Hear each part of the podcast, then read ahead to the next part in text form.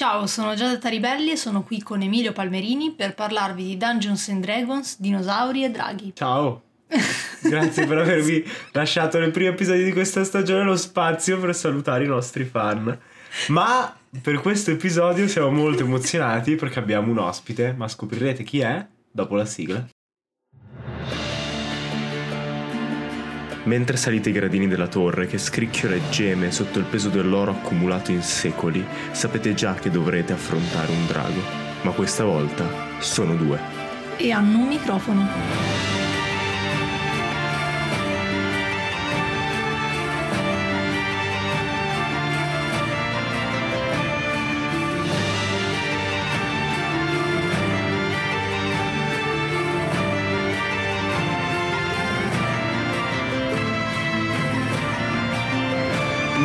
Di oggi è con noi un ospite che non vedevo l'ora di portare sul podcast. È un paleontologo presso il Royal Belgian Institute of Natural Sciences di Bruxelles, conosciuto come Dino Doctor e Dyson Di- Dinosaurs. E questo è difficile da dire, mortacci tua, su Instagram. Ed è con noi a registrare una puntata fighissima Filippo Bertozzo, PhD, e, e, te l'ho fatto prima, anche prima che iniziassimo a registrare, ma congratulazioni per, per il dottorato che adesso è ufficiale, quindi Grazie Emilio, grazie Giada per avermi invitato e rinnovo i, i, ringraziamenti per avermi invitato perché da quando Giada che mi ha contattato ormai un anno e mezzo fa durante il lockdown che l'ho conosciuta, che ho conosciuto il podcast vostro e non, non lo seguo tutto ma ho seguito gran parte degli episodi e sono un vostro fan, quindi essere presente come primo ospite della nuova stagione per me è, è uno spettacolo, quindi grazie, grazie, grazie. E la mia domanda è per, perché cavoli mi avete chiamato? Però devo ammettere, devo farvi i, i complimenti perché come Draghi avete gestito bene, vedo che avete gestito bene quella caverna, vedo la pila di, di monete, vedo la, la, pila, la, pila, di scheletri, e anche il maggiordomo Coboldo, veramente... Sì. Siamo, siamo, ordinati come draghi, Full non optional. il solito antro troppo incasinato del drago. No, no. Per rispondere alla tua domanda, visto che poi le faremo noi, eh, perché io ho seguito la tua live che hai fatto per il museo di cui non ricordo il nome, è quella dove parlavi delle malattie e traumi degli adrosauri. Ah, per il museo canadese, sì. Esatto, e sono rimasto straffascinato perché in realtà paleontologia è una branca della scienza che ho lasciato un po' da parte negli ultimi anni e non avevo mai pensato a quante cose si possono sapere dai, fo- dai fossili sulla vita degli animali i traumi. È stato fantastico, quindi ho detto no, dobbiamo invitarlo per forza nel podcast e riuscire ad inserirlo in qualche modo. modo. Poi fai la serie sui dinosauri di DD che è mm-hmm. fantastica, quindi di cui forse potremmo spendere qualche parola del Inf- perché ho deciso di fare queste, queste schede, queste spiegazioni. E infatti poi c'è, c'è, una domanda che si avvicina e partiamo da lì. Allora, di solito nel primo segmento noi eh, rispondiamo alle domande degli ascoltatori, quindi di solito ne scegliamo una sola e ci prendiamo quei dieci minuti per, per rispondere in modo diciamo esaustivo. Di solito sono comunque domande molto legate a dubbi o problemi che possono esserci riguardo alle sessioni e quando ci sono degli ospiti invece queste domande le facciamo fare appunto per gli ospiti. E in questo caso ne abbiamo scelte tre, ne vedo, sì eh, perché comunque vabbè ci sembravano carine, sono stati carini a farle quindi abbiamo deciso di prenderne più di una e approfittare della tua presenza. Vado io con la prima? Vai, vai con la prima. Allora, la prima domanda è già una domanda abbastanza tecnica ma un po' fantasiosa. Oh no. Sì, bravo, mettiti le mani nei capelli perché... allora... È molto nerd, eh? È molto nerd. È parecchio nerd. Ma ci sta. Complimenti a Marlena per averla fatta. Allora, eh, la domanda è... Paladino druido che diventa un dinosauro e usa punizione divina. Come te lo immagini? Cioè, in che modo un dinosauro può smaitare, in sostanza? Io mi immagino un paladino della vendetta, il quale suo villaggio, città, è stato distrutto da, può essere un drago, un demone, qualcosa. Lui torna dopo, lui è scappato dal suo villaggio, si è rifugiato nella foresta dove ha intrapreso anche la via del druido, magari conoscendo qualche uh, tribù locale o un saggio antico, però quella foresta, molto al cult di Forgotten Realms, c'è una buona presenza di dinosauri. il druido gli ha insegnato quindi una via preistorica come druido e lui ha deciso di trasformarsi in questo caso ma perché no? In un bel anchilosauro. E lo smite è la bella sberla che tu dai con la tua coda, con la mazza pesante che hai alla fine della coda, con il quale scateni una via elettrica, una sorta di Thunder Wave o Thunderstomp. Mm-hmm. E apri la via all'interno della squadra di accoliti di fronte a te. Effettivamente cattivissimo come cosa. Ehm, la seconda domanda invece ce la fa Nannasaurus Rex. E mi sa che è qualche tuo fan da, dal tuo pubblico. è stata la mia prima studentessa a cui ho fatto da correlatore di tesi. Wow, uh. che figata! Ok. Molto bella, la potremmo anche citare poi se arriviamo a parlare di draghi. Ok, mm. perfetto. Allora, sarebbe possibile addestrare i draghi e come? Perché lascio la sua domanda così netta. Poi io invece voglio chiedere se è possibile addestrare i dinosauri, ma quello è un altro discorso.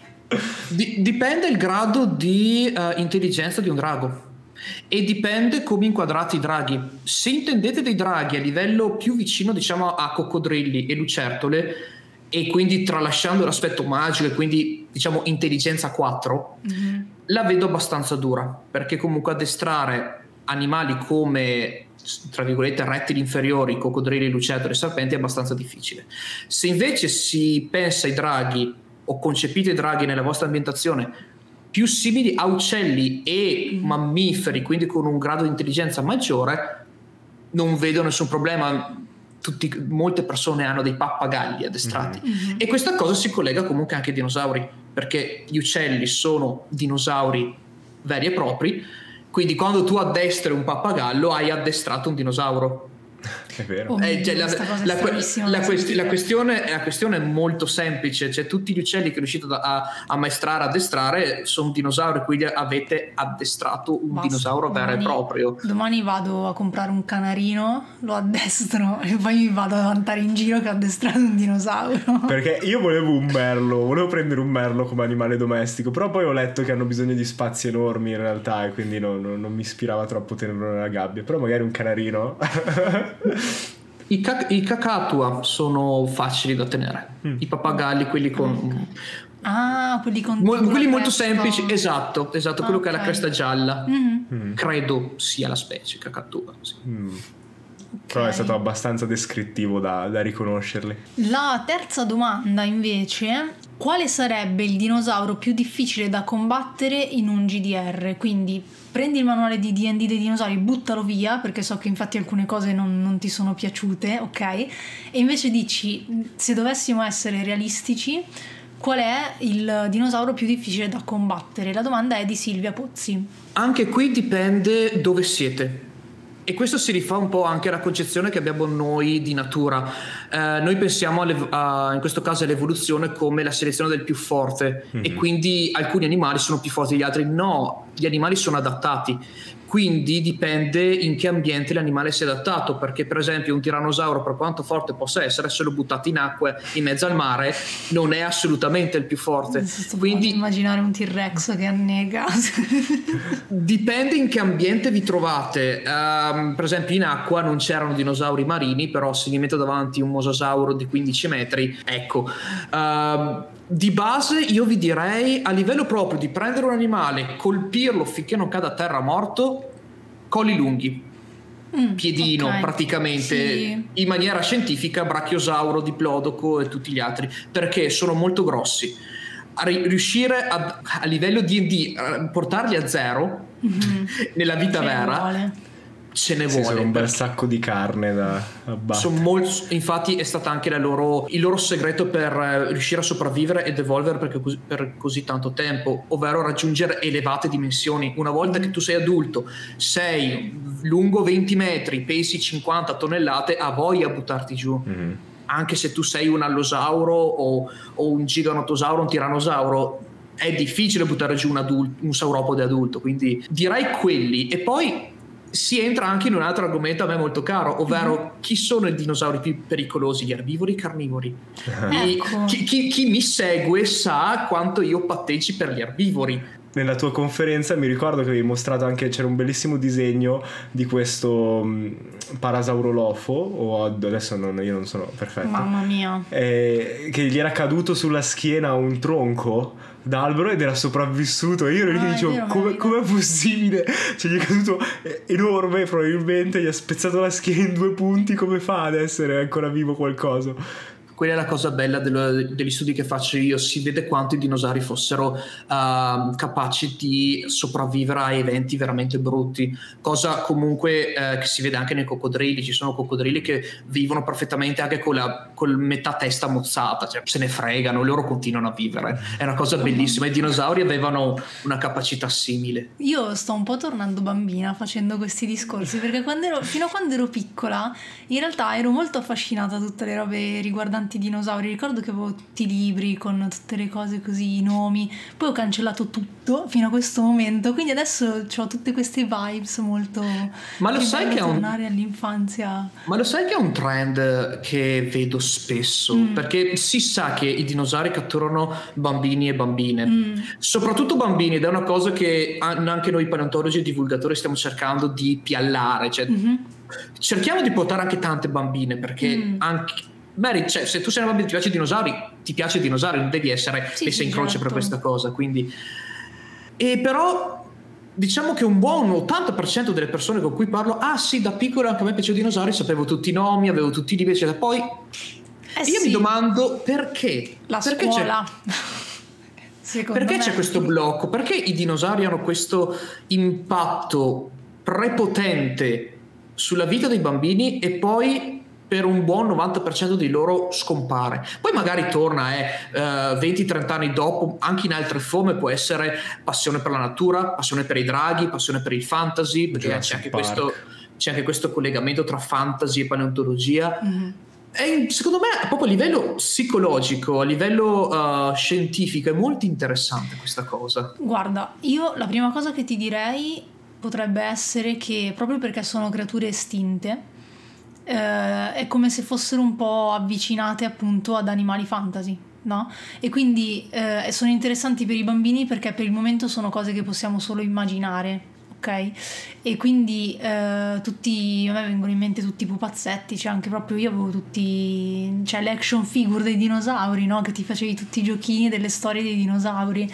E cioè per i bambini funzionano molto perché alla fine sono, raccontano un mondo lontano dal nostro, fatto comunque di immaginazione per i bambini ovviamente, poi ovvio che se invece si entra negli studi è tutta un'altra cosa, però poi anche il fatto che si studiano praticamente solo alla scuola primaria, perché poi quando inizi a fare ad esempio...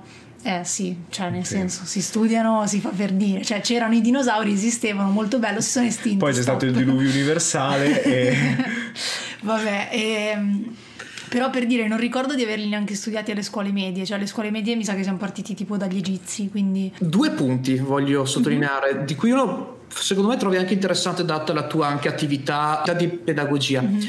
Non mi ricordo dove, però ho letto, fosse, forse era una ricerca o un libro, qualcosa, un articolo, dove c'è una- un, un altro punto di vista per quanto riguarda il perché i bambini apprezzino i dinosauri più degli adulti. Mhm. C'è sempre quella mamma che dice mio figlio o mia figlia ha 5 anni, 6 anni, eppure si ricorda tutti i nomi dei dinosauri, cos- alcuni sono così difficili che nemmeno io riesco a pronunciarli. Mhm. E la lo scrittore, la scrittrice di questo articolo diceva, ma non è che ai bambini e bambine piacciono i dinosauri perché si sentono superiori ai genitori? Ovvero, inconsciamente il bambino dice, ok, io so pronunciare Piatritskysaurus, mentre mio padre o mia madre non sa farlo. E Mhm. quindi io mi pongo in uno stato, inconsciamente, mi pongo in uno stato superiore rispetto ai miei genitori. Quindi c'è una sorta di, di conflitto iniziale tra bambino e genitore. Quella cosa mi ha, è mi ha fatto scattare e detto, cavoli, potrebbe essere un, perché non c'è una risposta, potrebbe essere una delle tante risposte possibili. Mentre il secondo punto è quello scolastico, che effettivamente sì, eh, i dinosauri sono credo sono spiegati in terza elementare perché sì, ho... storia inizia dalla terza di solito quando stavo in Italia spesse volte venivo chiamato da scuole per andare a mhm. fare lezione alle terze, poi alle medie sparisce, ma anche alle superiori, anche se tu fai una scuola come ho fatto io di biologia, quindi c'è una grossa parte di biologia, dinosauri zero ed è una cosa che io non sopporto della scuola italiana, ovvero per la scuola italiana su 4 miliardi di anni della vita sulla terra, della Terra, di cui 2 miliardi di vita, la punta dell'unghia è quella che studi. Mm. Ma no, cosa c'è prima di quella punta dell'unghia? C'è, un mon- c'è una vita intera da studiare. Mm-hmm. E il fatto che noi partiamo, ma nemmeno partiamo dagli australopiteci, parlia, partiamo dagli egizi. Mhm. Cosa viene prima dagli egizi? Qualcuno me lo dica. Gli alieni, ovviamente. Ovviamente. No. Comunque è anche un mio pet peeve questo, perché cioè, mi ritrovo spesso a dire: Ma cavoli, ma ci sono un sacco di. Ma anche soltanto il fatto che sia sempre storia europea è una perdita mostruosa. Per poi quando gli dico: Guarda, che la capitale degli Inca era più complessa di Roma, aveva più persone, aveva aquedotti meglio sviluppati, la gente cade e rimane giù e dice: Ma com'è possibile? Cioè, per dire, capito? Mm-hmm. E, ed è miopia completa. Allora, c'è da dire su questo, mm, visto che di solito critico la scuola italiana, provo a difenderla ogni tanto. C'è talmente tanto da raccontare se parliamo sia a livello di tempo che a livello di spazio, quindi appunto di, della storia di tutto il mondo che effettivamente dovre- cioè, tu dovresti fare solo storia a scuola praticamente e bisogna, cioè secondo me il punto è riuscire a integrarlo, è riuscire a integrare tutte le discipline in realtà. Sì. Cioè non preoccuparsi del abbiamo solo due ore di storia a settimana, ma dire ok, bisogna fare una riforma totale in cui si dice come facciamo la storia del mondo insieme alla biologia, insieme alla geografia, insieme all'antropologia. I dinosauri sono perfetti anche per spiegare concetti fisici che non sono così facili da capire come il rapporto tra superficie e volume, il, il calore generato dalle cellule come viene dissipato dal corpo, cioè sono comunque concetti utili, come fanno a sostenersi animali così grossi, com'è il rapporto con la gravità, cioè eh, perché lo porti a un estremo talmente tu prima dicevi no? 20 metri chissà quante, quanto pesavano e è difficile da capire a quell'estremo lo capisci meglio rispetto a quando pensi al mio corpo che è normale vedere che mi muovo in giro. Una delle domande che spesso e volentieri mi, da, mi fanno uh, più di frequente è perché studiare dinosauri? Mm-hmm. Perché effettivamente è una domanda che, che ti viene da fare. Questi, quando nel mondo c'è così tanto da fare, perché spre- tra virgolette, sprecare tempo ed energie per un qualcosa che effettivamente non ti dà niente in cambio a livello proprio pratico?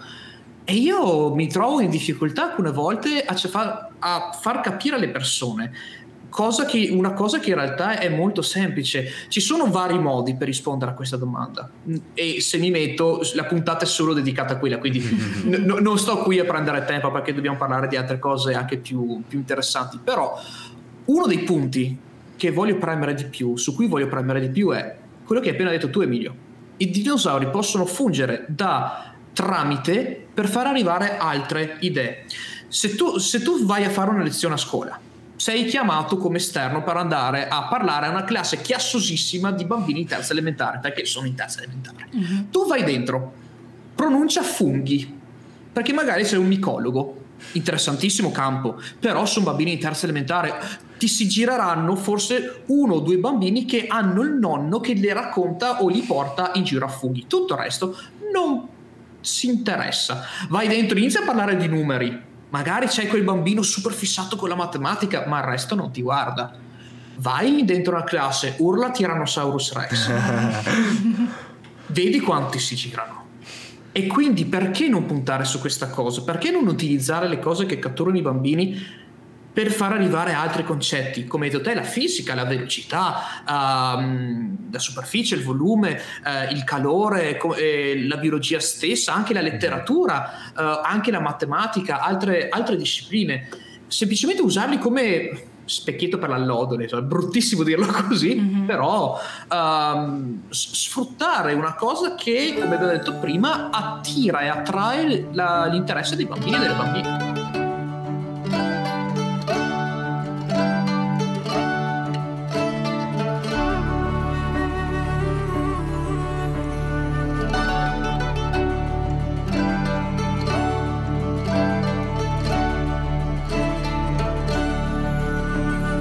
Filippo Bertozzo, sono un paleontologo dei dinosauri presso il Royal Belgian Institute of Natural Science a Bruxelles. Mi occupo di dinosauri, ovviamente, ma anche di divulgazione scientifica. Ho due canali su Instagram, il primo, Dino, Dino, underscore Doctor, è il mio profilo ufficiale scientifico, infatti è tutto in inglese, dove parlo del mio lavoro, faccio vedere scavi, reperti, informazioni varie anche a livello di, di media, di, di, cultura, tutta legata a dinosauri, paleontologia, evoluzione, eccetera. Se invece siete interessati al contesto di gioco di ruolo, dato che ultimamente mi sono gettato anche su questo campo con un, un proposito di divulgazione, mi trovate come Dice and Dinosaur, dove cerco di spiegare concetti di dinosauri, evoluzione, natura tramite il gioco di ruolo. Uh, portando schede, schede homebrew, spiegazioni, ruolate anche in collabor- collaborazione con altri canali. E qui lo dico così mi tolgo anche un po' di procrastinazione. Dovrà, fra poco dovrei far partire il mio canale Twitch dove si eh, discuterà di dinosauri, videogiochi, si giocheranno videogiochi sui dinosauri e si faranno anche tante belle ruolate, non solo di dinosauri. Lovecraft, dinosauri, Broken Compass, avventura. Quindi venite a seguirmi, ma soprattutto seguite anche il podcast di Giada e Emilio. Grazie. Hai già in mente il nome per Twitch? Così lo mettiamo qui. Dyson Dinosaur, devo cambiare quello che ho adesso.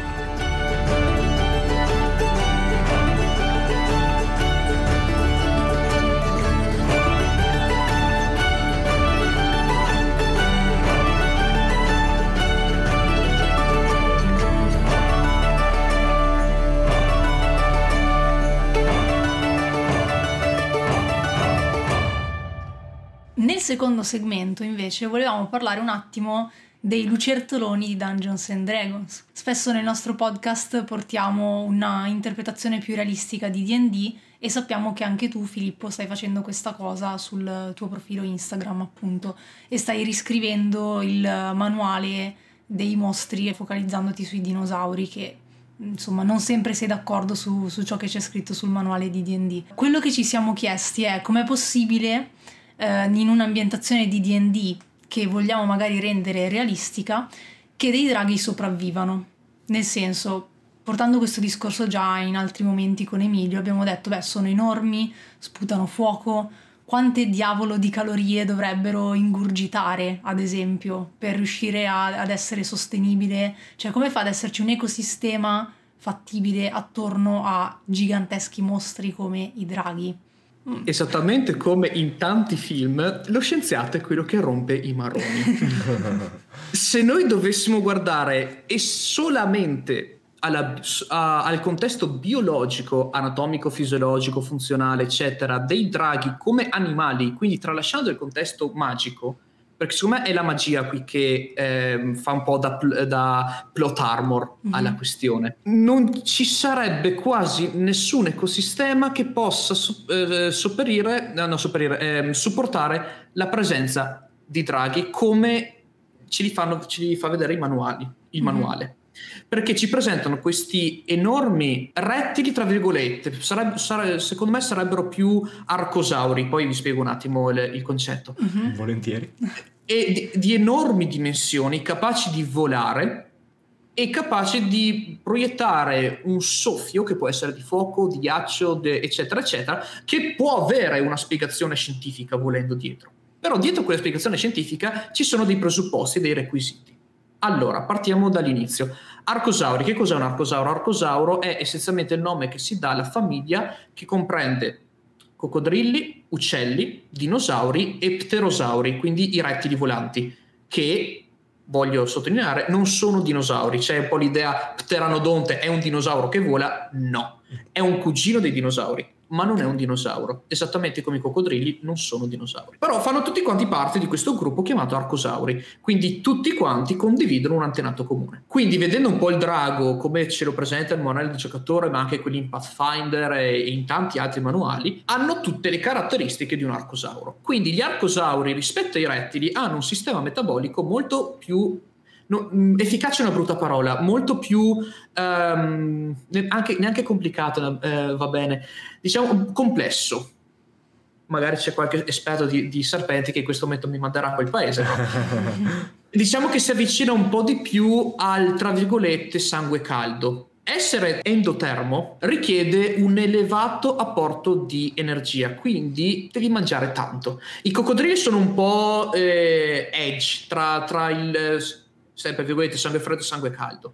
Quindi diciamo che loro possono mangiare, poi riposare, eccetera. Però gli uccelli, i dinosauri eh, e i pterosauri dovevano mangiare enormi quantità di cibo. Poi c'è differenza tra erbivoro e carnivoro. Gli mm-hmm. erbivori hanno bisogno di molta più energia rispetto ai carnivori. I mm-hmm. carnivori possono mangiare una volta a settimana, vo- due volte a settimana. Gli erbivori hanno bisogno di un intake di calorie continuo ogni giorno. Mm-hmm. Infatti, il classico esempio, de- vabbè, qui andiamo sui mammiferi, però il concetto è quello: il branco di elefanti che passa e ti sradica un intero bosco perché mangiano come delle macchine. Mm-hmm.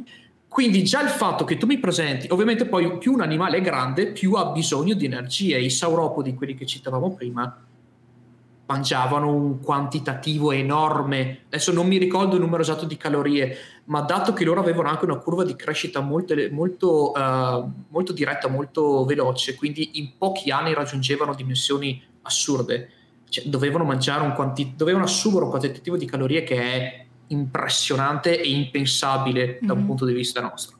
Quindi già i draghi così giganteschi, poi me ne metti tanti insieme e poi volano.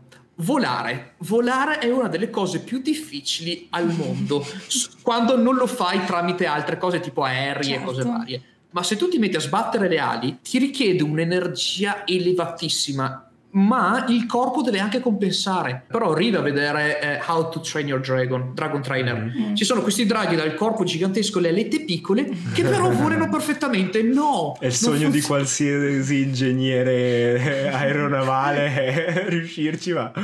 Quindi non funziona così, cioè se tu vuoi avere delle ali grandi il corpo deve ridursi o deve avere per esempio delle ossa cave come hanno i dinosauri carnivori, hanno gli uccelli, hanno gli pterosauri e anche i colli lunghi. I colli lunghi sono riusciti a raggiungere 20-30 metri di lunghezza per 50, 60, 70 tonnellate perché le loro ossa erano cave ed erano infiltrate da sacche d'aria che si proiettavano dai polmoni. Quindi Ma i colli lunghi erano essenzialmente dei palloni gonfiati con le zampe. Bellissimo, non lo sapevo. Infatti, il perché i mammiferi non possono essere più grandi di un elefante anche se nel passato hanno raggiunto un po' di dimensioni un po' superiori, ma non hanno mai raggiunto le dimensioni di un sauropode. Perché? Perché noi mammiferi abbiamo tutte quante ossa piene. Sì. La densità ossea nostra è molto elevata. Quindi diventare così grande ti richiede comunque una compensazione di varie cose all'interno del corpo. E qua già la cosa di draghi un po' crolla. Poi, se tu mi metti anche un drago rosso che sputa fuoco, in cui mi, mi immagino che sputare fuoco richiede un elevato quantitativo di calorie, mm-hmm. e insieme sei grande e voli, cioè dovresti mangiare cioè una cosa come quattro balene a giorno. Eh. Poi, mi, poi, mi, metti un branco, a uno stormo, come lo si voglia chiamare, di draghi rossi e poi ci metti i blu, i bianchi, poi anche i bianchi che devono mantenere la loro temperatura vivibile anche a sotto lo zero, mm. anche lì c'è da discutere. Ovviamente poi dice, vabbè, sono creature magiche, e dici vabbè c'è la magia e quindi tu, tutte le spiegazioni ecofunzionali crollano. Eh ma io sono uno dei figli di Sanderson e quindi non accetto questa spiegazione, cioè io sento che il sistema di magia deve avere regole precise perché più le regole sono precise più puoi usarle per risolvere problemi. E quindi cioè perché ci sono tre leggi di Sanderson e vanno rispettate però a parte gli scherzi, io ho, mi sono segnato un po' di, di, varie opzioni per risolvere il problema, quindi te le butto lì e tu mi dici quanto effettivamente siano... Sono tutto orecchie. Okay. Allora, la prima è eh, Pat Rothfuss, lo scrittore del nome del vento, eh, e poi il secondo che si chiama The, Wise Man Fear, eh, la paura dell'uomo saggio, non so in italiano come l'hanno tradotto, eh, li ha messi, ma sono erbivori e in pratica non eh, sputano fuoco, ma la leggenda si è generata perché mangiano gli alberi, in, in, eh, gli alberi durante gli incendi. Mm. Cioè praticamente loro spengono gli incendi e si, e si mangiano il carbone e sono così duri perché appunto con tutto il carbone che mettono le scaglie si sono indurite hanno un'alta percentuale di carbonio fondamentalmente quello che, che lascia intendere e quindi sono difficili da uccidere. E la gente vedendo che mangiano il carbone vedono le ceneri nella bocca e scappano via e pensano che sputino fuoco. Bellissima interpretazione. Ci avevo, non ci avevo mai pensato. Tra l'altro adesso non, non mi ricordo qual è il processo di trasformazione cristallografica ma da, il, i diamanti sono a base di carbonio e non mi ricordo se era per pressione o per temperatura. Eh... Se fosse per temperatura, potrebbe, potreste avere draghi di diamante. E credo che sia entrambe. Cioè che è, è un rapporto, adesso non, non, non è il mio expertise di sicuro. E quindi quello mi è piaciuto quando l'ho incontrato, anche perché appunto lui se l'è giocata bene perché ha costruito fin dal primo libro tutto, ha citato i draghi, ci sono dei libri che spiegano del Dracus, di come il Dracus sia veramente, però ci sono anche tutte le leggende che girano. E le leggende sono il drago tradizionale che vola, che sputa fuoco e così. E poi quando finalmente lo incontri, in realtà è un grosso erbivoro che, che mangia carbone fondamentalmente ed è geniale. Pericolosissimo, qui... tra l'altro. Eh. A te piacerebbe Immagino. perché fa... pericoloso da far paura, è cattivissimo. E qui eh, direi di um, menzionare uh-huh. la persona che citavamo prima, quella che mi ha fatto la domanda, Nanasaurus. Lei ha studiato a Torino, ha, st- ha studiato teatro, la, la, l'università, quella che gestisce um, uh, arti, teatro, non mi ricordo il nome. E lei ha fatto una bellissima tesi di creature design sui draghi con delle forti influenze della, dalla paleontologia e dalla paleoarte. Infatti io ho curato l'aspetto anatomico. Abbiamo cercato di studiare eh, e di creare tre draghi di differenti ecologie. Quindi spiegare come tre possibili forme di drago possono essersi evolute e potevano vivere in determinati ambienti. Quindi siamo andati a vedere, uh, abbiamo preso vari riferimenti da dinosauri, uccelli, pterosauri, alcuni mammiferi, dando varie eh, caratteristiche anatomiche funzionali derivanti da questi gruppi, por- arrivando a creare un drago piccolo, okay. quindi eh, basandoci molto sui dinosauri piumati della Cina, eh, dei piccoli dinosauri carnivori, un drago di medie dimensioni marino, mm-hmm. e poi il classico drago ca- cacciatore volante, che però lì, ovviamente, essendosi evoluto sulla linea dei pterosauri, non ha sei eh, sei arti, quindi quattro braccia e due ali, ma alla viverna, anche se so mhm. che c'è una battaglia immensa dietro su draghi di verne, ali e zampe posteriori. Mm-hmm. Ok. E perché quello? Perché gli rende più facile planare e muoversi con meno consumo di energia? Perché aumenta l'estensione delle ali? No, semplicemente perché eh, nella storia della vita sulla Terra, a livello di tetrapodi, quindi noi, da, dai pesci polmonati fino a noi, non c'è mai stato un animale che ha evoluto un paio in più di, di braccia, di arti, insomma. Mm-hmm. E gli, gli, step, gli step evolutivi per arrivare a evolvere un ulteriore paio di arti sono incalcolabili e quindi è estremamente improbabile okay. che un animale si evolva con un paio di arti in più. E quindi siamo partiti su questo punto per dire ok, i nostri draghi avranno quattro arti. Ok. Um, mentre invece per tornare ai sauropodi e ai dinosauri in generale, per diventare così grossi comunque, qual co- cioè, quali sono state le condizioni? Immagino che siano cioè, infinite, il dibattito sia aperto, però se d- dovessi citarne un paio, cioè, c'era di particolare nel loro ambiente che gli ha permesso di iniziare quel percorso evolutivo? Pressione dei predatori. C'è stata la cosiddetta arm race, corsa agli armamenti, in cui il predatore si evolve, diventa, si adatta e diventa più grosso per cacciare meglio. Quindi i predatori nel lungo tempo uccidono, cacciano quei cuccioli che non riescono a crescere velo- il più velocemente possibile, andando a selezionare quegli altri cuccioli che in realtà crescono più velocemente. Okay. Generazione dopo generazione questo tratto viene eh, selezionato e quindi si hanno delle nuove generazioni con cuccioli capaci di crescere più velocemente. Tempo stesso, il predatore che si troverà a non stare dietro ai, pred- a, a, questa nuova generazione di, di, erbivori che si evolve che evolve le dimensioni in maniera molto veloce, mm-hmm. morirà di fame, quindi non potrà dare origine a nuove generazioni. Okay. Ma quel predatore che riesce, per puro caso, per eh, meccanismi di selezione genica, eccetera, eccetera, si ritrova a crescere più velocemente dei suoi fratelli, potrà cacciare gli erbivori e quindi dare um, vita a nuove generazioni con il tratto cresci più velocemente. E quindi c'è questo, questa corsa tra erbivoro e carnivoro a chi cresce più velocemente che poi alla fine ha portato ad avere animali di enormi dimensioni. Poi c'è stata tutta un'influenza di, uh, stru- come abbiamo detto prima, strutture anatomiche, fisiologiche, eccetera, eccetera. Immagino Quindi, anche piante diverse o una maggiore quantità di ossigeno. So che in alcuni periodi c'era più ossigeno, però non so se... La cosa dell'ossigeno è abbastanza no, dibattuta, cioè si sa che ci sono stati diversi concentrazioni di ossigeno, non chissà che sì, diversità, sì. però il loro effetto sulle, sugli animali... Mh, mm, Ah, non è sicura come cosa? Perché eh, dall'esterno sembra che invece sia tipo gli insetti giganti era perché c'era un fracco di ossigeno. Quello è un contesto, ma perché lì il salto di ossigeno è stato veramente grosso. Cioè passare da un punto percentuale di ossigeno ti cambia completamente il mondo.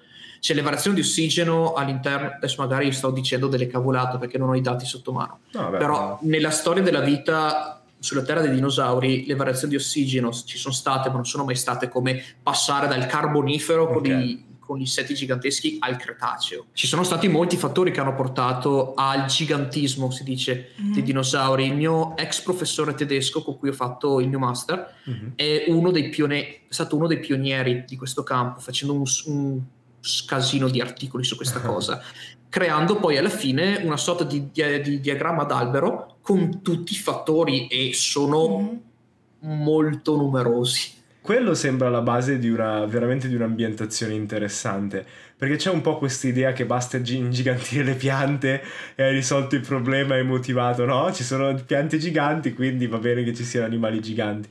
Occhio, perché se tu fai diventare le piante giganti, anche le piante hanno la loro selezione naturale, perché noi, immagin- noi pensiamo sempre alle piante come non viventi. Mm-hmm. In realtà le piante sono degli organismi e i combattimenti che hanno tra di loro sono terribili. Sì, sì. Cioè, mi viene in mente, adesso non mi ricordo la specie, ma c'è un albero anche nelle nostre zone italiche che cresce e crescendo, ehm, lasciando i semi, i semi disperdono delle sostanze chimiche sul terreno fac- evitando che altre erbacce crescono. Infatti sotto l'albero c'è praticamente vuoto perché vuole avere il terreno tutto per sé, quindi uccide tutti quelli che arrivano lì a livello sì, di vegetali, quindi è terribile se ci pensi questa cosa. Sì, sì, sì, è cattivissimo. Quindi Ma... se si va a modificare la flora in una campagna, eh, ci sono degli effetti anche nella flora, eh, quindi bisogna stare attenti anche a quella cosa. Sì, quello è, è interessante. L'altro spunto è um, eh, perché ho sentito un articolo, e spero quindi di non dire troppi stra- strafalcioni, ma ci provo, che parlava del, che i paleontologi si sono accorti eh, di strani pattern di scomparsa di eh, predatori, di carnivori, di dinosauri carnivori. No, il periodo non, non me lo ricordo, non ho idea. Um, e si chiedevano come mai succedesse e questo studio che ho sentito pensava che fosse perché i eh, tirannosauri teenagers in crescita erano comunque abbastanza efficienti come cacciatori da fare fuori la concorrenza, cioè da, da affamare o mm, proprio eliminare la concorrenza. E quindi magari anche lavorare su queste cose, perché appunto a me quando l'ho ascoltato ho detto è vero, cioè se ci pensi il risultato finale è talmente grosso che gli stadi intermedi effettivamente sono più grossi, più possenti, con tra virgolette, più caratteristiche rispetto a un predatore che noi siamo abituati a vedere, no? rispetto a un lupo, rispetto a, mm. a un mammifero. Ho capito a quale articolo ti riferisci, è, dei, è un articolo molto interessante. Prevede praticamente che i tirannosauri, in questo caso giovani, occupassero una nicchia ecologica specifica separata da quella degli adulti, che è la nicchia ecologica dei teropodi, quindi dei dinosauri carnivori, di medie e basse dimensioni. Mm-hmm perché comunque i, i tirannosauri cuccioli e ehm, giovani hanno delle proporzioni del corpo molto diverse da quelle dell'adulto, hanno un muso molto più affusolato, molto più allungato, quindi la, la, potenza del morso è inferiore rispetto all'adulto, le loro zampe sono molto più esili, molto più allungate, quindi capaci di correre più velocemente dei, degli adulti. Quindi il fatto che tu abbia un morso meno potente ma sia in grado di correre più velocemente ti, ti, porta a cacciare delle prede che sono diverse da quelle mm. del genitore e quindi tu, tuo padre magari va a cacciare il triceratopo di turno tu piccolo vai a cacciare il, il teschelosauro invece che sta bevendo nel, nel lago, che è un piccolo, piccolo tra virgolette, uh, dinosauro erbivoro bipede che magari un tirannosauro non trova appetitoso perché è come noi scegliere tra un pollo e un grissino. Okay.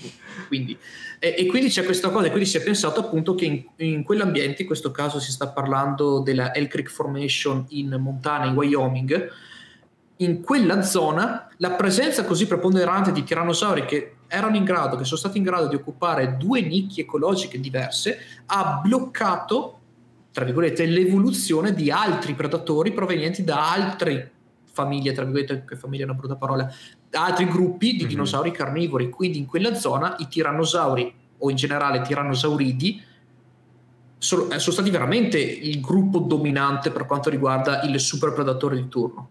Poi comunque si va a vedere, ce n'erano anche altri, c'era, mi pare, si chiama Acheroraptor, o da, no, Dakota Raptor, che è il classico Raptor alla Jurassic Park, okay. piumato tutto quanto, però di dimensioni simili a quelle dei tirannosauri cuccioli, okay. gio- giovani. E quindi anche lì c'era questa, questa lotta agli armamenti tra questi due predatori. A me sono venute in mente un po' di domande nel frattempo, quindi cioè adesso eh, le farò, poi vedremo se editarle in questo pezzo o se spostarle nel pezzo iniziale. Però alcune forse c'entrano comunque con uh, l'idea di creare ambientazioni. La prima è perché io sono, ti giuro, assolutamente ignorante su tutte queste cose. Quindi la prima è l'età media di un dinosauro e quanto cambia da una specie all'altra. Scusate. Ca- cambia tanto mm-hmm. perché esattamente come puoi pensare, le, pensa alla, qua si va proprio sugli estremi, mm-hmm. alla vita media tra un topolino e un elefante. Urca, ok. Che com- perché la nostra idea, concezione tipica dei dinosauri è, come ci dice anche il manuale dei mostri, enormi mastodonti del passato. Punto. Ma i dinosauri non erano solo giganteschi, mm-hmm. hanno cioè, nella loro evoluzione hanno toccato tutte le classi, diciamo, di dimensioni, piccola, media, grande, molto grande, mastodontica, gargantuesca, esatto. E quindi bisogna vedere prima di tutto la dimensione dei tuoi animali. Quindi se tu hai, eh, per esempio, facciamo il nome di uno, eh, quello, di, quello, di, Eberron, il corridore, mm-hmm. che è basato su un driosauro, che è un piccolo erbivoro del Giurassico, che ho toccato nel mio profilo, quindi andate tutti quanti a vedere il post. Mm-hmm. si pensa che questi animali vivessero, adesso non, non, mi ricordo esattamente i numeri, ma più o meno 5-10 anni. Okay. Mm. Se si va sul tirannosauro, mi pare che il conteggio sia sui 32. 35 okay. anche per, perché comunque noi non, non, sappiamo esattamente fino a quando morì, vivevano perché la nostra conoscenza di dinosauri comunque certo. è deficitaria perché mm-hmm. proviene dal record fossile che per definizione è incompleto. Mm-hmm. Mentre se noi guardiamo i grandi sauropodi, magari non 150 anni come si diceva nel passato, però 70-80 potevano comunque mm-hmm. viverli. E quindi c'è da considerare dimensioni, metabolismo, eccetera, eccetera. Poi bisogna anche vedere in che, in che, momento della vita tu li stai guardando, perché per esempio la mortalità infantile era estremamente elevata nei dinosauri, poi diminuiva e poi riaumentava a un certo punto, soprattutto mm nei dinosauri carnivori. Nei dinosauri erbivori era molto alta quando erano giovani perché venivano cacciati, poi più diventavano grandi, più forti diventavano e quindi non venivano cacciati il classico esempio del leone che va alla ricerca dello new che ha delle malattie o che si è rotto sì. una gamba perché è più facile da cacciare. Mm. Difficilmente un leone va a cacciare un, un new adulto in forze, mm. non, non, lo fa. E la stessa cosa, cioè queste, queste tra virgolette regole naturali valgono oggi come valevano ieri. Mm-hmm. E qual era la prima parte della domanda, mi ricordo? No, in realtà appunto era soltanto una curiosità su quanto fosse l'età media in okay. generale, ma perché appunto sempre volendo collegarla magari a, ai mostri di D&D, quindi pensare a mostri oltre ai draghi simili comunque ai dinosauri o dinosauri stessi e capire più o meno appunto che età si potesse dare, perché vabbè di solito i, i draghi gli si dà migliaia di esatto. anni. Esatto. Perché e c'è però... il contesto magico. Esatto, esatto. Se dovessimo pensare vi posso dare questa linea guida, poi prendetela comunque come mia opinione. Dimensioni small, piccole, mm-hmm. massimo 5 anni, ma proprio ad andare pesanti. Dimensioni medie 10-15, grande 20-25. Uh, huge, che non so come sia in italiano, uh, gigantesco, enorme. sì, gigantesco, sopra i 30 anni e gargantuesco 70-80. Mm, ok. Ok, quindi è molto... Per animali che non hanno un contesto magico, ovviamente. Ok. Mhm.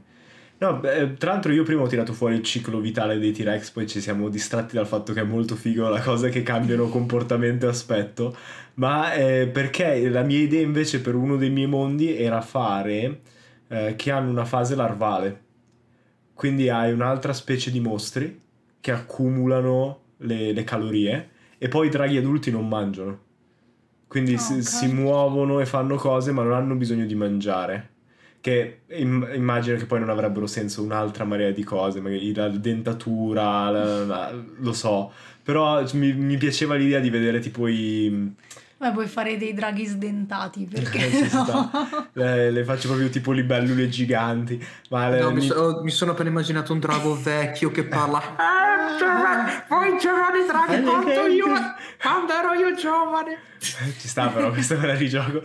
No, mi immaginavo proprio i vermi tipo Dune che poi si aprono e diventano il drago, capito? Da quel punto in poi vivono di magia e a quel punto fanno quello che vogliono. Però Oppu- oppure semplicemente bevono acqua. Almeno quello. Cioè, almeno, da- dagli almeno un po' di ossigeno, Sì, sì, queste povere bestie. Ma perché volevo farle anche spaziali, cioè che potessero viaggiare nello spazio. Sì, vabbè, lui altro ha discorso. idee, lasciamo perdere. Vabbè, Ah, almeno- tipo, tipo- le balene di Star Wars Clone Wars.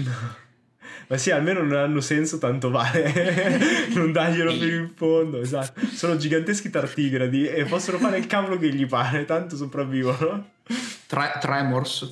sì, anche. E no, un'altra domanda che avevo, poi ce- cerco sempre di, di riadattarla per, ave- per far sì che abbia un senso in questo segmento specifico. Quindi la mia domanda in realtà è, eh, sono stati trovati dei fossili di dinosauri in Italia? E seconda parte della domanda, per collegarla al resto della, mm, del, del segmento, eh, in generale quali sono le parti del mondo in cui sono stati trovati più mm, fossili di dinosauri e quindi c'è l'idea che ce ne fossero di più e perché proprio in quelle zone, se si è capito che, fattori c'erano, così da capire che cosa mettere nell'ambientazione per far sì che è tutto quanto quadra, insomma.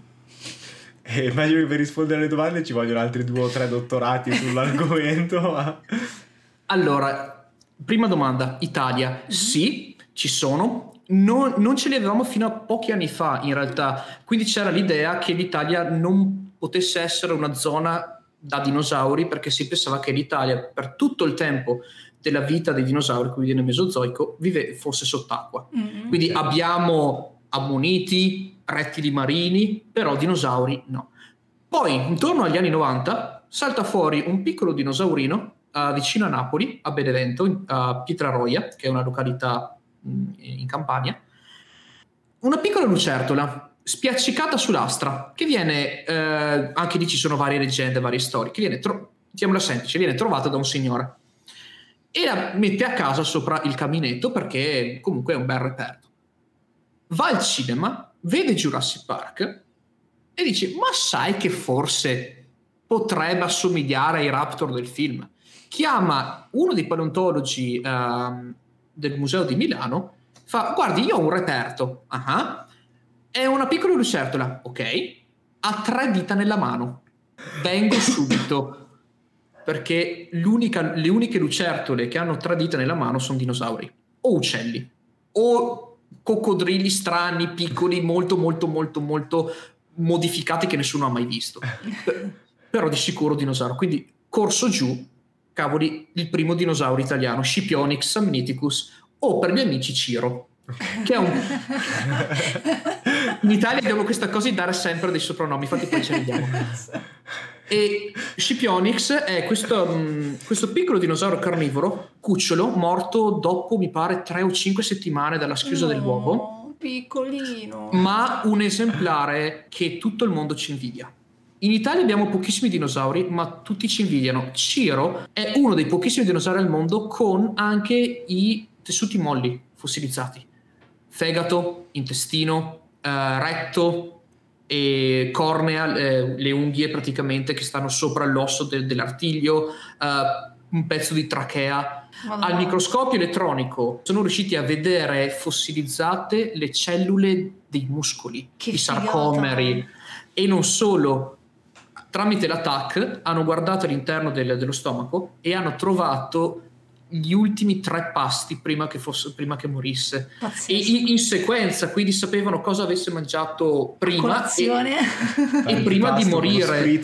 Se non ricordo male, un- una scaglia di pesce e un piccolo, un piccolo arto di lucertola. Mhm. Tutto nel giro de- dello- del duodeno praticamente. Mhm. Stupendo. Poi nel 1996 o 99 a Trieste, villaggio del pescatore, trovato eh, un, un gruppo di dinosauri erbivori, quelli che studio io, ornitopodi, Mm. quindi i classici, tra virgolette, becchi ad anatra, anche se non sono becchi ad anatra, ma vabbè, che poi sono stati chiamati Tetisadros insularis, quindi adrosauro della tetide, nano, perché si pensa che siano ridotti di dimensioni perché vivevano nelle isole. sì. Poi vicino a Milano, a Varese, hanno scoperto eh, l'unico dinosauro carnivoro di grosse dimensioni adesso chiamato Saltrio Venator, che è quello che adesso è esposto davanti al museo di Milano, la statua. E pochi anni fa, han- questa è una storia molto divertente, un signore è andato a prendere dei massi per farsi il muretto per la casa in una cava vicino Roma. Eh, in uno di questi sassi c'era una vertebra. Ha chiamato uno dei paleontologi italiani ed è risultato essere un collo lungo. Una vertebra proveniente dal collo lungo, purtroppo non si ha il nome della specie perché da una singola vertebra è anche inutile dare un nome, a meno che non sia estremamente peculiare, però ha un nome e soprannome che è Tito. A parte questo, prima degli scheletri comunque la presenza di dinosauri in Italia era comunque ipotizzabile perché comunque in Italia abbiamo un record fossile di impronte che è un qualcosa di spettacolare. In Pu- tutta la Puglia è tutto quanto un ponte di impronte di dinosauri. Mhm. Segno che l'Italia a quel tempo serviva proprio da ponte tra l'Europa del Nord e l'Africa. E poi per seconda parte della domanda che mi ero scordato, nel mondo, allora, i dinosauri hanno colonizzato tutte le terre emerse, quindi virtualmente ovunque si possono trovare dinosauri. Ci sono dei luoghi in cui si trovano di più e di meno. Di meno perché magari quel- a quell'epoca quella zona era sott'acqua, che poi è emersa. Per esempio l'Irlanda, del- l'Irlanda. L'Irlanda al tempo dei dinosauri era sott'acqua e quindi è estremamente difficile trovare ossa di dinosauro.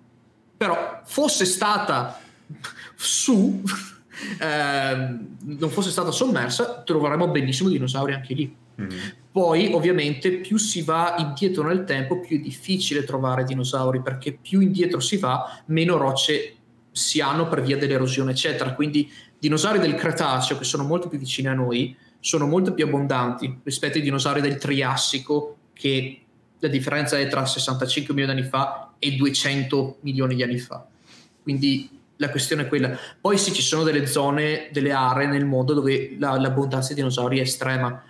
Eh, Canada, le Rocky Mountains, eh, quindi anche l'Alberta, però andando giù in America, Patagonia, Mongolia, eh, Russia, Germania, Africa, Mhm. Australia, le isole dell'Antartide. Ecco, probabilmente l'unico effetto positivo di quella bruttissima cosa che è il riscaldamento climatico è che con la scomparsa dei ghiacciai si aprirà una nuova Eldorado per Mamma la mia. paleontologia che è l'Antartide. Mhm. è una cosa Infatti- positiva. Viva il nostro prossimo ah, annichilimento. Sì, andiamo Sì. a cercare dinosauri mentre il mondo brucia. Eh, mentre ci estinguiamo noi. esatto. Ma cioè, erano in grado di adattarsi praticamente a qualsiasi situazione ecologica, climatica e così via. Quanto cambiavano le specie da una zona all'altra? Quelli che c'erano all'estremo nord erano uguali a quelli che c'erano più o meno sulla linea dell'equatore? O erano molto diversi? Cioè, adesso le specie sono molto diversificate. Si sa se fossero così diversificati anche quelli di dinosauri? Sì, lo erano, però il problema è questo, il problema è che non c'è un momento nella vita, din- nella storia dei dinosauri, ci sono 160 milioni. sì. Eh sì, infatti, Che la anni. scala che è Quindi- impressionante. La scala è impressionante, quindi è anche difficile. Cioè, Mhm. si può prendere un dato momento, una data, struttu- eh, una data formazione e si va a vedere le varie specie e poi magari si fanno le comparazioni con altre formazioni coeve e sì ci sono effettivamente delle, differ- delle differenze uh, nelle zone temperate hai dei morfotipi hai un range di morfotipi, più sali sopra, eh, sopra, verso i poli le dimensioni si riducono perché non devi disperdere di, di calore mm. e anche dall'altra parte ci sono alcune leggi tra virgolette naturali eh, che dicono per esempio che più un animale si, più c'è un gradiente verso nord o verso sud verso i poli più un animale si riduce di dimensioni e diventa più muscoloso per conservare il calore. Ci sono ovviamente, però queste sono leggi mm-hmm. umane, poi vai a vedere effettivamente i dati, i, i dati, i fatti e ci sono tanti animali che se ne fregano di questa regola e fanno quello che vogliono. Quindi diciamo che è un modo nostro che abbiamo per cercare di portare un po' di ordine dove ordine non c'è, che è la natura. Quindi risposta molto lunga per dire sì, c'erano differenze. Mm, ok. Poi andare a spiegarti, descriverti quali sono è difficile perché dovrei prendere specie per specie per specie mm-hmm. per specie e farti tutte le differenze possibili e immaginabili. Ci sta pensando, quella è la faccia quando dice sì, fallo. No. Ora. No, comunque è interessante per tornare anche ai draghi e come renderli, mm. tra virgolette, realistici.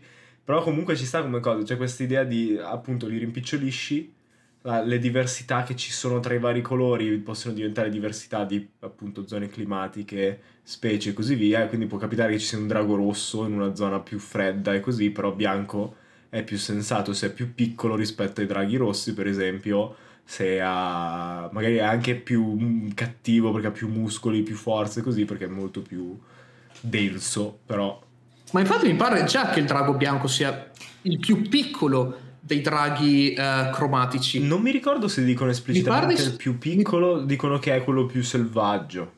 Quello di sicuro, che è quello meno intelligente. I poveri orsi polari, non so perché. Sì, no, gli, I predatori a nord sono stupidi.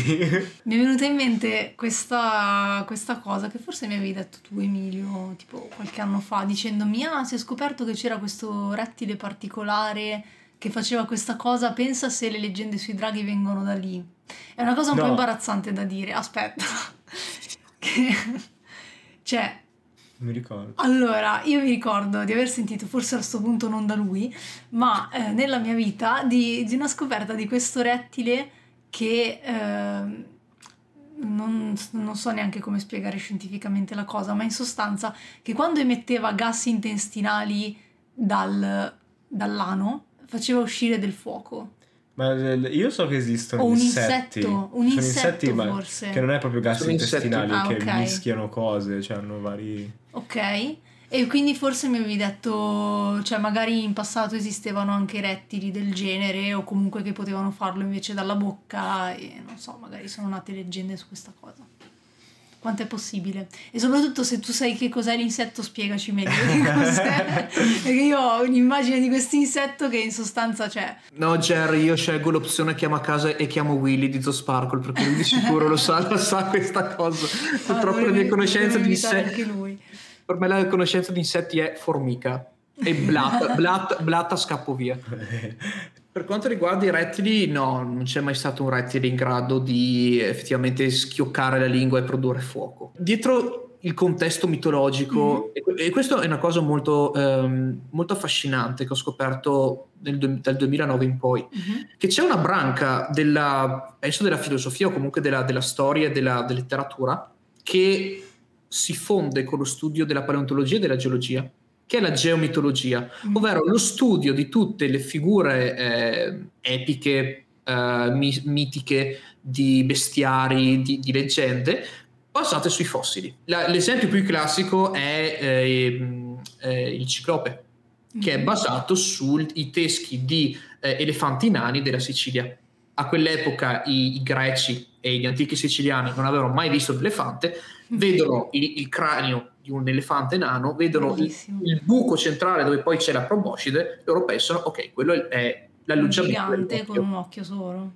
Quello è, è l'esempio classico per la geomitologia. Mm-hmm. Però se si va nello specifico, e anche in Italia ne abbiamo un sacco, uh, di piccole leggende locali, magari nel, sul monte c'è la leggenda che c'è questo demone o questa creatura nel lago che magari è stata basata su, alcune, su alcuni fossili anche di uh, di mammiferi del, dell'era glaciale, che si trovano spesso e volentieri in Italia, che però a quell'epoca, eh, a sapere cos'è l'orso speleo, mm. e, e, quindi i, i, italici antichi hanno creato delle leggende basate su quello. Uh, non mi ricordo le specifiche, ma credo che ci siano anche delle cattedrali con, presunti, con presunte ossa di demoni che in realtà sono fossili. E poi an- andando anche, andando anche ne, fuori dall'Italia, per esempio, i grifoni, i grifoni hanno vari, eh, varie eh, provenienze. I grifoni della Cina sono dinosauri perché sono basati sul cranio dei, dei protoceratopi, che sono dei triceratopi senza corna, mm-hmm. però con questo muso, con il, questo becco molto pronunciato che ha dato origine, si pensa, alla leggenda dei grifoni. Infatti io ho già pronto il mio, il mio, clan di Leggenda dei Cinque Anelli, il clan del Grifone, che hanno un bellissimo cranio di protoceratopo messo no, lì. bellissimo. Ah, nessuno mi rubi l'idea, vi, vi, faccio, vi sfido a duello. Poi, e poi una cosa che a me ha sempre affascinato tantissimo. In America, come abbiamo detto prima, nelle Rocky Mountains, South Dakota, North Dakota, zone di nativi americani che sono piene di dinosauri. Cioè, io ci sono stato pieno, tu cammini sopra le ossa cioè ti giri e hai un cranio che ti salta fuori da, da, da, dal calanco e noi li troviamo, adesso noi li troviamo e andiamo lì a scavarli. Ma esattamente come li troviamo noi, li trovavano anche le popolazioni. E io mi immagino un gruppo di nativi che gira l'angolo e si ritrova davanti uno scheletro intero di tirannosauro. Cosa cavolo avranno pensato in quel momento? Mi viene la pelle d'oca a pensarci. E c'è un libro che, rigu- che tratta su eh, le mitologie dei nativi americani basate sui fossili, Beh. separate per zone dell'America, perché i nativi dell'Ovest americano sono differenti dai nativi mm. dell'Est americano, come i fossili dell'Est e dell'Ovest sono diversi. Mm-hmm. È un argomento che mi affascina tantissimo. Eh, anche a noi, infatti, mi sa che siamo pieni di domande. Volevi fare una domanda tu? No, io non volevo fare una domanda. Io volevo dire che nella mia prossima ambientazione volevo fare un'ambientazione molto legata all'idea del deserto, perché a me piace molto e volevo fare questo gruppo che si chiama La Carovana, che in pratica sono diventati non morti e quindi per la loro condizione venerano le ossa e cercano le ossa di dinosauri per riportarli in vita.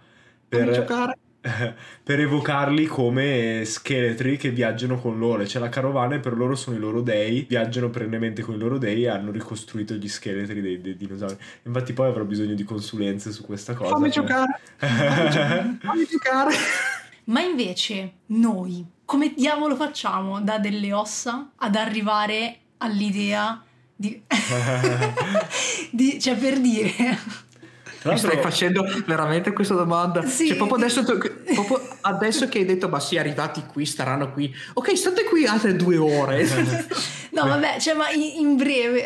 Mentre tu pensi a come spiegare l'intera metodologia della tua professione, a me da filosofo quello che, che affascina veramente di tutta la cosa è che veramente, cioè, per forza tutte le cose che pensiamo sull'ambito hanno dei bias mostruosi o comunque delle limitazioni pazzesche. Ed è, a me, e poi a me invece scrittore, continuo a sentire l'eco di Call of Cthulhu e Cthulhu in questa cosa, no? che è talmente limitata la nostra conoscenza che... Giada. Sì, no, allora faccio allora, la domanda. La prima volta che abbiamo realizzato, ok, forse questo coso era un dinosauro e che abbiamo deciso che si chiamavano dinosauri. Semplicemente hanno trovato degli scheletri più completi. Ok e sono fortunato perché io sono a Bruxelles, mm-hmm. lavoro al museo di Bruxelles dove ci sono i primi veri dinosauri conosciuti al mondo. Allora, il primissimo dinosauro non è in Belgio, non è stato trovato in Belgio, è stato trovato in Inghilterra. 1823 la moglie, ah, la storia, la leggenda vuole che la moglie di un dottore chiamato Gideon Mantel sua moglie, la signora Mantel, ha trovato dei denti, dei denti strani. Suo marito era un medico, ma è anche un naturalista. Le famose figure professionali dell'Ottocento in cui eri prete, ma eri, avevi i voti, ma eri anche, eri anche, medico, eri anche naturalista. Tutto lo scibile. Esatto. Come la famiglia di Darwin alla fine. Sì.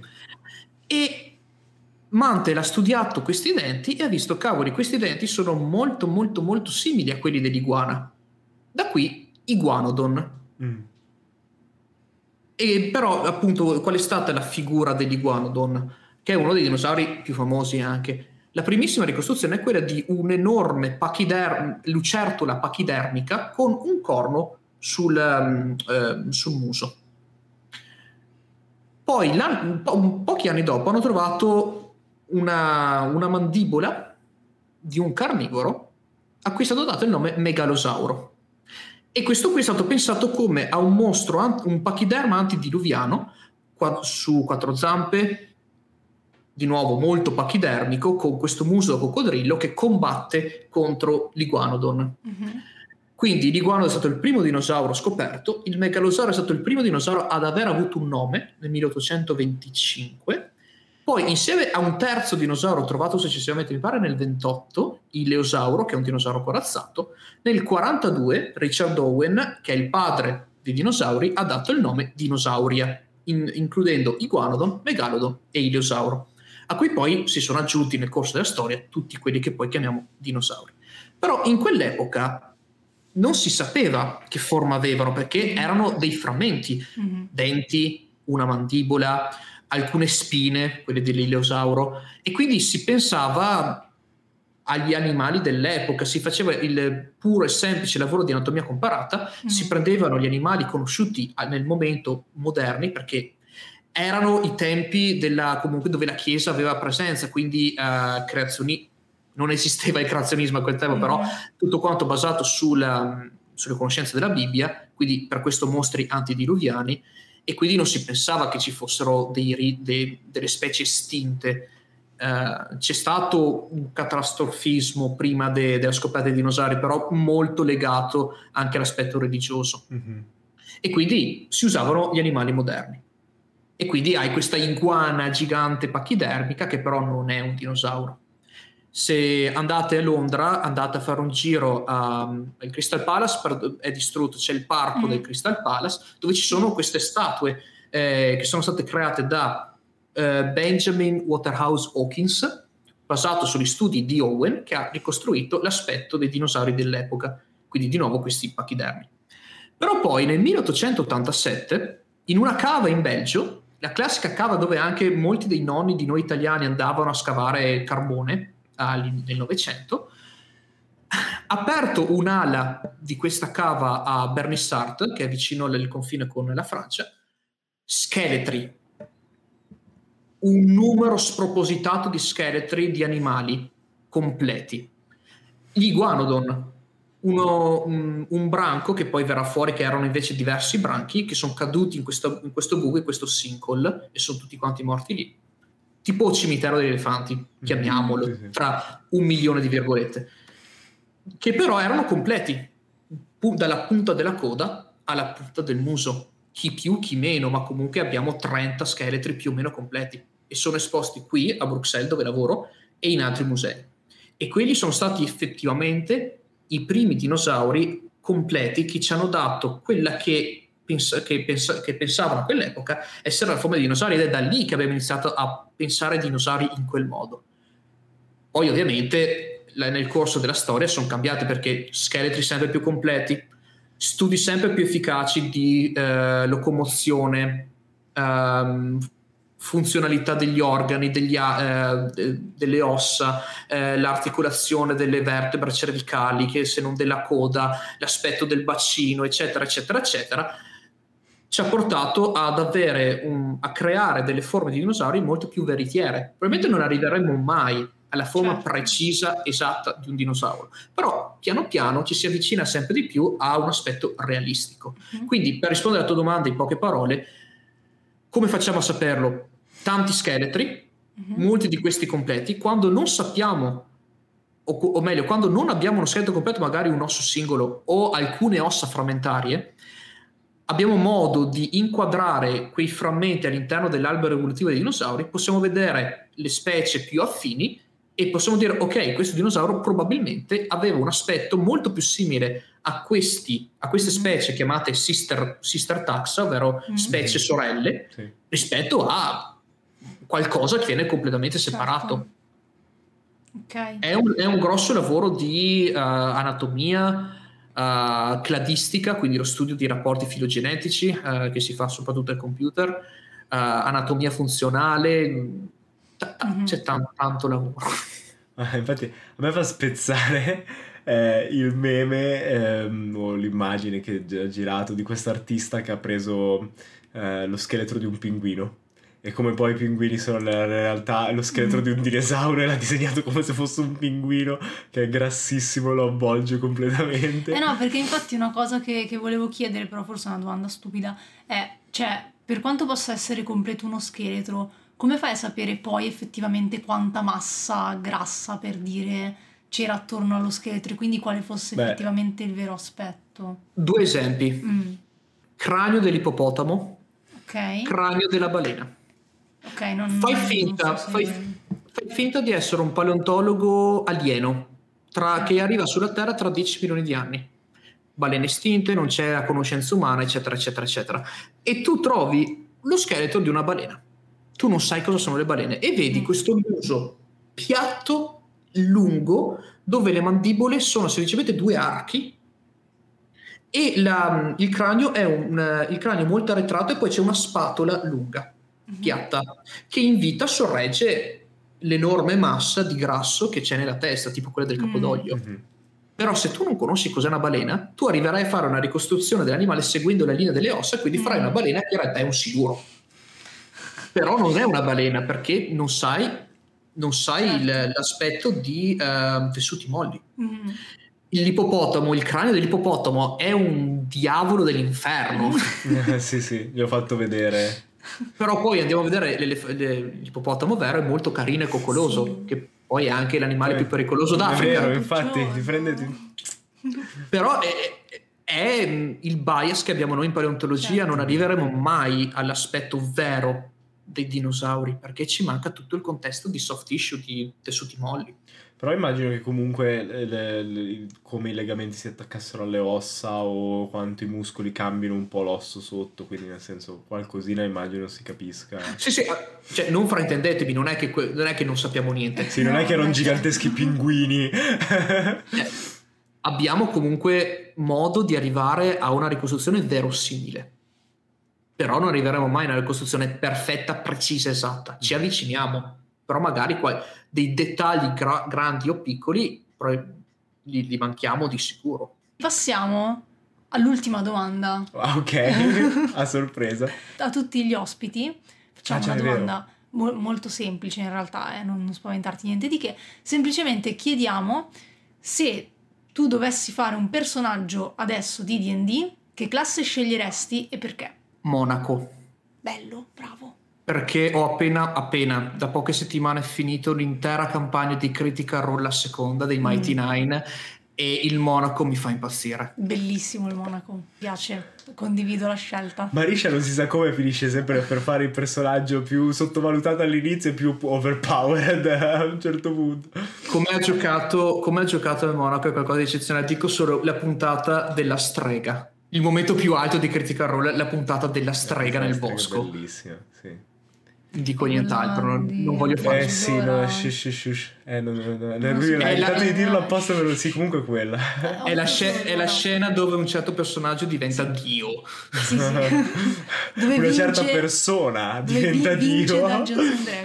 Grazie mille Filippo per essere stato con noi. Io spero che siano state soddisfacenti le nostre domande perché noi eravamo molto carichi, eravamo proprio due bambini davanti al maestro che appunto gli spiega i dinosauri però glieli spiega bene. E quindi, quindi speriamo che anche tu sia stato bene con noi e sicuramente appunto ci incontreremo e avremo modo di assilarti con altre domande. Io vi ringrazio tantissimo, anch'io sono stato veramente felice e soprattutto carico, spero che si sia carpito dal modo in cui rispondevo, infatti alcune volte ho, sono anche incispicato sulle parole, ma perché c'è proprio il fuoco dentro di voler raccontare mille cose e di nuovo vi ringrazio ancora per avermi invitato perché è veramente, veramente bello. Grazie quello che fate, come lo fate e quello che portate soprattutto è Giada, complimenti per l'evento appena trascorso di, di, donazione per la Croce Rossa che ho partecipato anch'io e chapeau, tanto Grazie. di cappello. Grazie mille. E bene, non, non, io non so più chiudere le puntate. Non e adesso, come al solito, fa. passiamo al nostro, al nostro indovinello, indovinello. finale.